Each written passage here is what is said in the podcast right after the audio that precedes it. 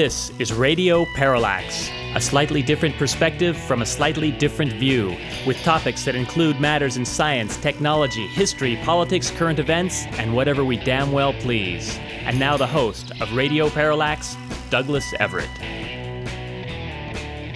Welcome to the program. We expect in our second segment today to talk, as advertised on last week's program, with investigative journalist Joe Rubin. Joe's done some pretty darn good work in the past, and we expect some good things to come out of him in the future. And for the present, well, he'll be chatting with us. Stay tuned for that. Let's begin our program today, as we like to do, with On This Date in History. And it is especially curious day in history today, for this April 9th marks the 150th anniversary of the end of the United States Civil War.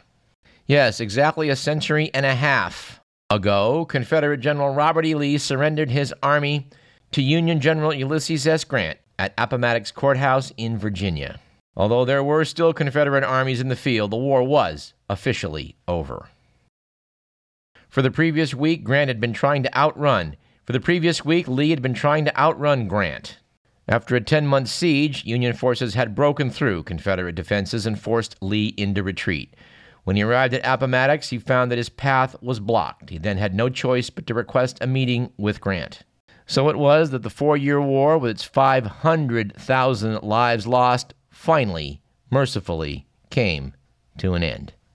Although, looking at the electoral map of the United States and seeing who gets elected and where, you'd have to think that uh, the Civil War, in a way, is still with us. There has been a bit of a flip. The Civil War took place because a Republican in 1860, Abraham Lincoln, got elected over a trio of Democrats which split the vote. For several decades before, and for almost a 100 years afterwards, the South voted solidly Democratic. That has all changed now. The South votes solidly Republican. And in other events taking place on April 9th, it was on April 9th in the year 243 that Mani, an Iranian religious figure who attempted to fuse the teachings of Jesus with Zoroaster, made his first appearance as a preacher, according to tradition. On April 9th, in the year 837, Halley's Comet made its closest known passage to Earth. How close, you ask? Well, I took the time to look this one up because arguably the great astronomical disappointment of my lifetime was Halley's Comet's 1986 appearance. It was, by all accounts, the worst appearance of Halley's Comet in 2,000 years. The comet never got closer than 40 million miles to Earth, which rendered it a half a Q tip at arm's length. And frankly, to see it that well, you had to do like I did and go to the southern hemisphere. Whereas lucky observers in the year 837 saw Halley's Comet splayed across two thirds of the night sky. It passed a mere 3 million miles away that time. Although it's worth noting that back in 1910, the comet passed between the Earth and the Sun, and our planet actually passed through the comet's tail. We also know that it was on April 9th in 1872 that Samuel R. Percy patented powdered milk. And 90 years later, on April 9th in 1962, the Hollywood musical version of West Side Story an updated Romeo and Juliet tale set in gang ridden New York City, won 10 Academy Awards. It's tremendous music, but I have to admit, after seeing a wonderful stage production at the Golden Gate Theater, I gave away my copy of the movie. Still, great music. Nobody can take that away from it.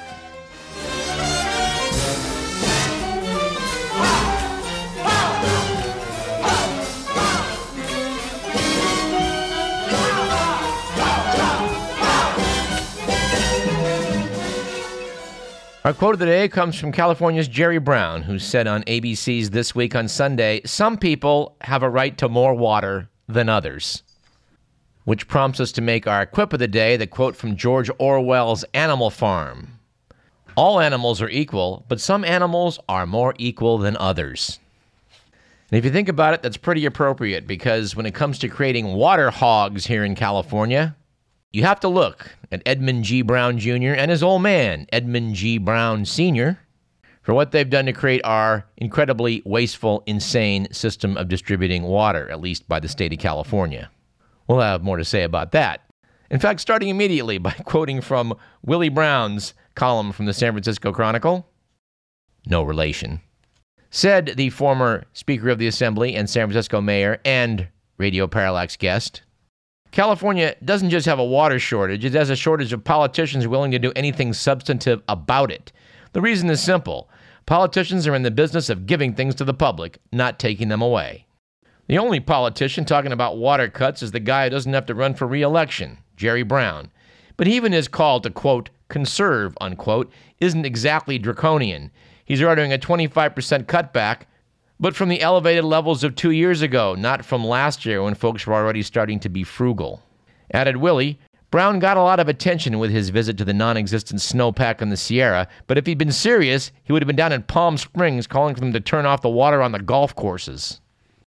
As I say, we'll have more to say about that before the hour's up. Our joke of the day, which is appropriate, I think, for tax time, is as follows Where, down at the local St. Mary's Church, Father O'Malley answers the phone. Hello, is this Father O'Malley? It is. This is the IRS. Can you help us? Well, I think I can. Do you know a Ted Houlihan? Well, in fact, I do. Is he a member of your congregation? Well, he is, yes. Can you verify, Father, that he donated $10,000 to your church? Well, sir, I can verify that he will.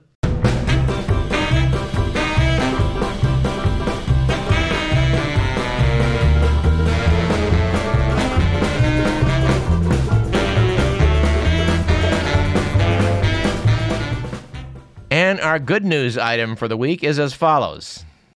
This comes from the health and science section of the week. Scientists have long known that opossums are largely immune to snakebite. And now they know why. It turns out that the only marsupial in the Americas contains in its blood a peptide that scientists are calling lethal toxin neutralizing factor, LTNF. Scientists have now isolated this peptide and injected it into mice exposed to several venomous snake bites. In all cases, the treatment protected the mice from the venom. Thus, it seems that opossum anti-venom, which could be produced at low cost and in large quantities, may also protect people against venomous scorpions and some toxic plants without negative side effects.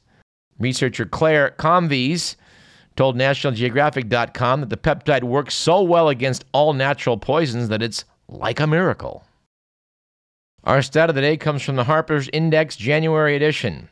Item number one percentage of Benjamin Netanyahu's 2014 primary campaign contributions that came from the United States 90%. Percentage that came from just three U.S. families 30%. Here's one we like number of U.S. congressional districts in which trade with China has produced more jobs than it has cost. The answer is one. Keep in mind that in the United States, there are 435 congressional districts. And our bonus stat of the week comes from Bloomberg.com. It notes that at least 80 of the U.S.'s 100 largest law firms have experienced some kind of cybersecurity breach. Experts say most of the cyber attacks can be traced back to Chinese hackers, especially when the affected firms work on government contracts or mergers and acquisitions. And our anecdote for today's show is that Britney Spears, who made $50 million last year from her recordings and live Las Vegas performances, has gone back to school, according to People magazine. The singer is taking math classes so she can help her sons, Sean 9 and Jayden 8, with their homework. Spears dropped out of high school in the ninth grade to focus on her pop career, noting that some of this math is hard for me. Next year, when Sean's in fifth grade, he's going to be doing pre algebra, and I'm taking classes so I know how to do it. Well, having seen what's being taught these days as pre algebra, I can, I think, reassure Britney Spears and the rest of you that you really don't need to know how to do it any more than working out jumble the word puzzle is something you need to do. And Mr. Millen opines that at least jumble is fun. Speak for yourself, sir. You'd rather do pre algebra well, no, but that's Hobson's choice. And do we have to explain that to our audience, being a University of California type audience? You probably better. Well, as I understand the story, a man named Hobson had a stable of particularly lame horses, and when you went to rent one from Hobson, no matter which one he gave you, it was sure to be a broken down nag. So while you had a choice, in a manner of speaking, it was Hobson's choice. Now that I think about it, maybe we shouldn't be explaining these things. In fact, let's jump right into the good, the bad, and the ugly.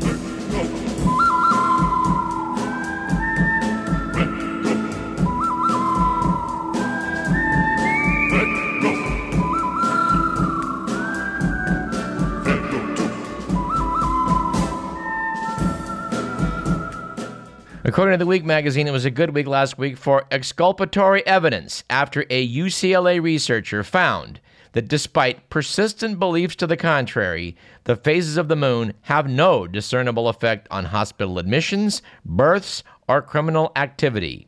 Said the researcher, the moon is innocent.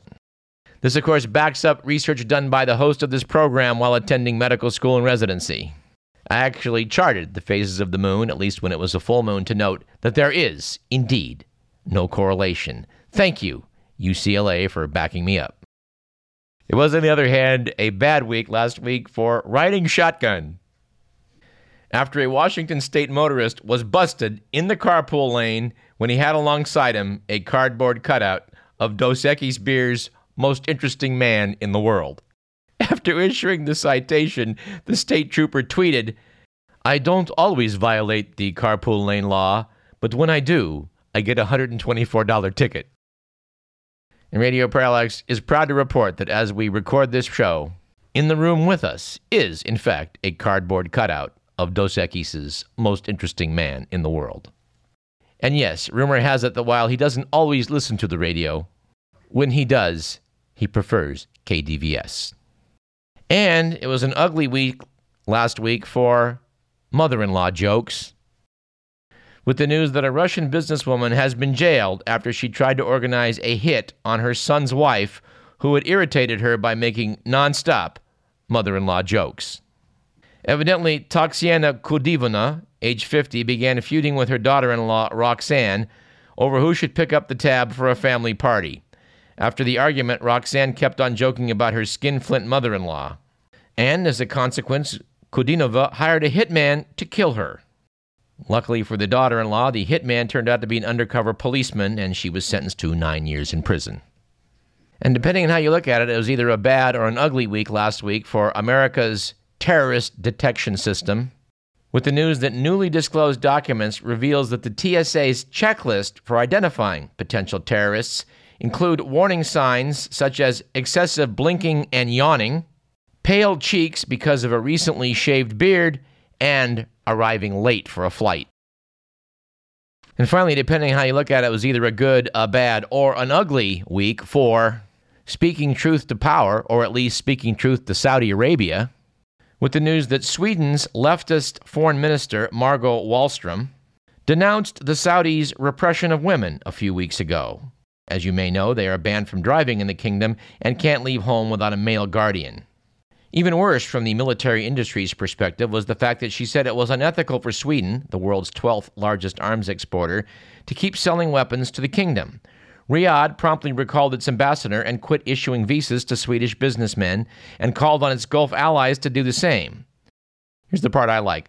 Alarmed Swedish business leaders then protested Wallström's stance with executives from H&M, Volvo, Ericsson, and other firms signing an open letter that said Saudi Arabia was Sweden's most important trade partner in the Middle East. Of course, the worst thing about this story is that Wallström's European colleagues have remained silent. That's at least as reported by Nick Cohen in The Spectator of the UK, who said that Sweden is facing sanctions, accusations of Islamophobia, and maybe worse to come for the simple crime of telling the truth. And its neighbors have nothing to say? Why so craven? Well, it's basic economics. All right, and in news from our criminal justice system, we have the fact that finally, on his 20th try, James Schoenfeld, one of the three men who kidnapped a busload of Chowchilla school children and their bus driver almost 40 years ago, was finally granted parole last Wednesday. It's a very strange story. We've talked about in this program before.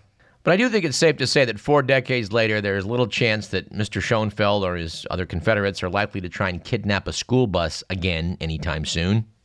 They kind of made a hash of it the first time in their efforts to be criminals.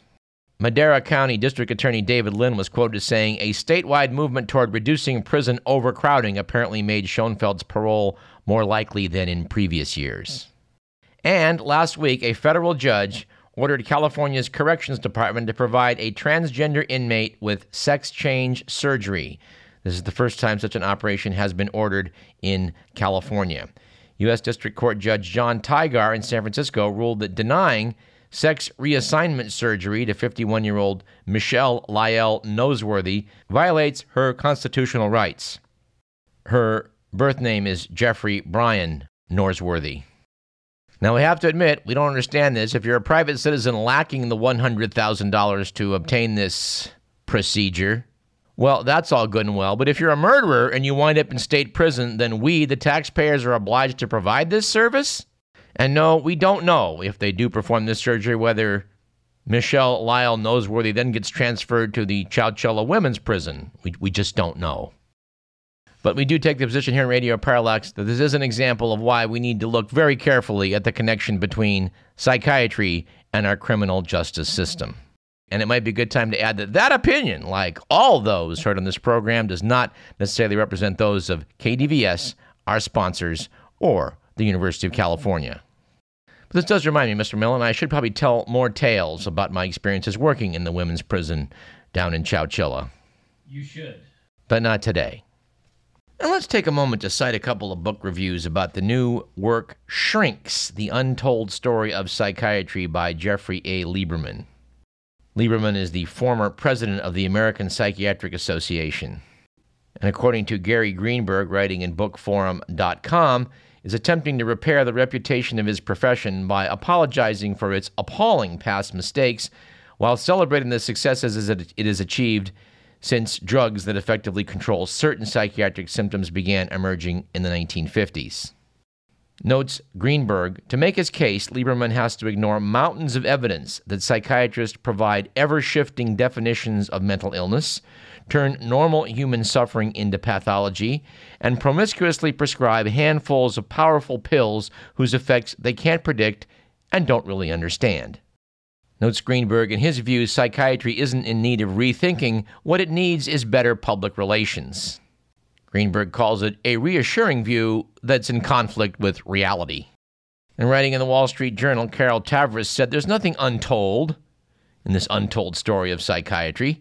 Other authors before Lieberman have detailed the misguided and sometimes cruel therapies that were inflicted on psychiatric patients well into the 20th century. And he's not the first to explain how Sigmund Freud's ideas and methods led the profession astray for a good half century. But she notes, unfortunately, it's always easier to see the follies of the past than our own. When Lieberman arrives at psychiatry's post Freudian era, he loses his critical perspective. Shrinks never tackles the profession's cozy ties with Big Pharma or the doubts other medical professionals have raised about psychiatry's diagnostic criteria. The book also doesn't mention that the field has yet to identify even one reliable biological marker of mental illness. To which I say, Amen.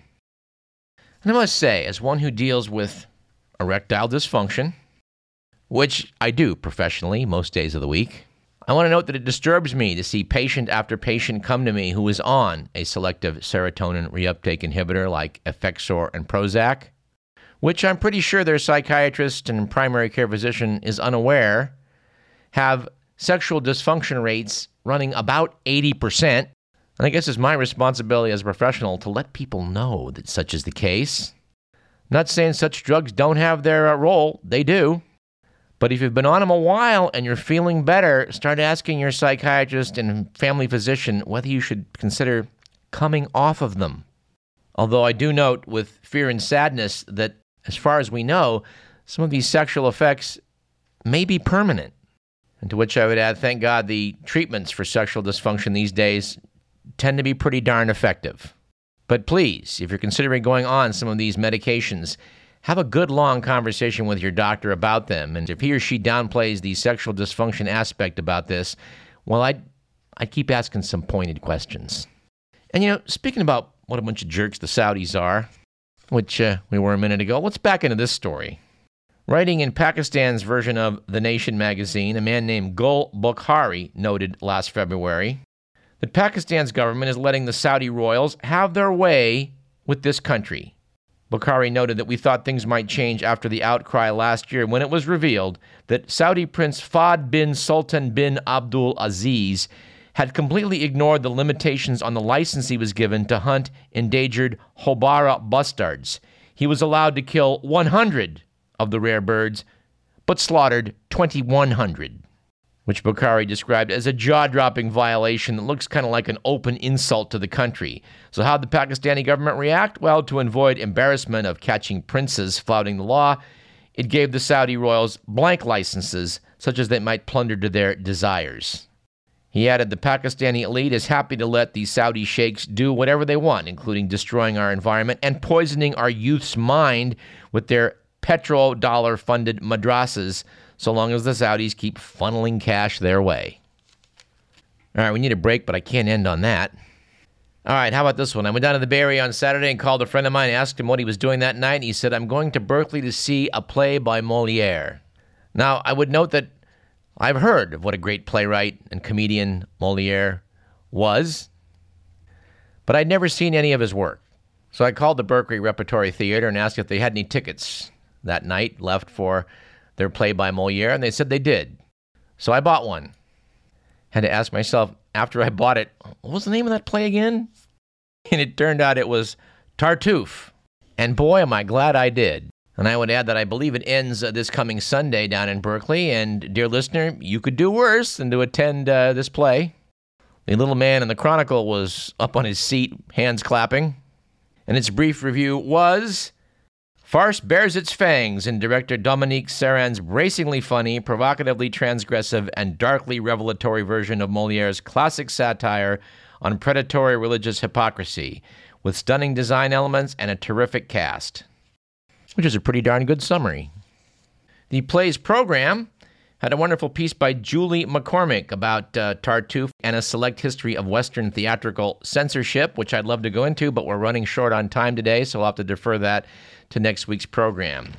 Censorship, of course, is a big topic with us here at Radio Parallax, which is why after the break we're going to talk with an investigative journalist. In this case, Joe Rubin. We think these guys are heroes.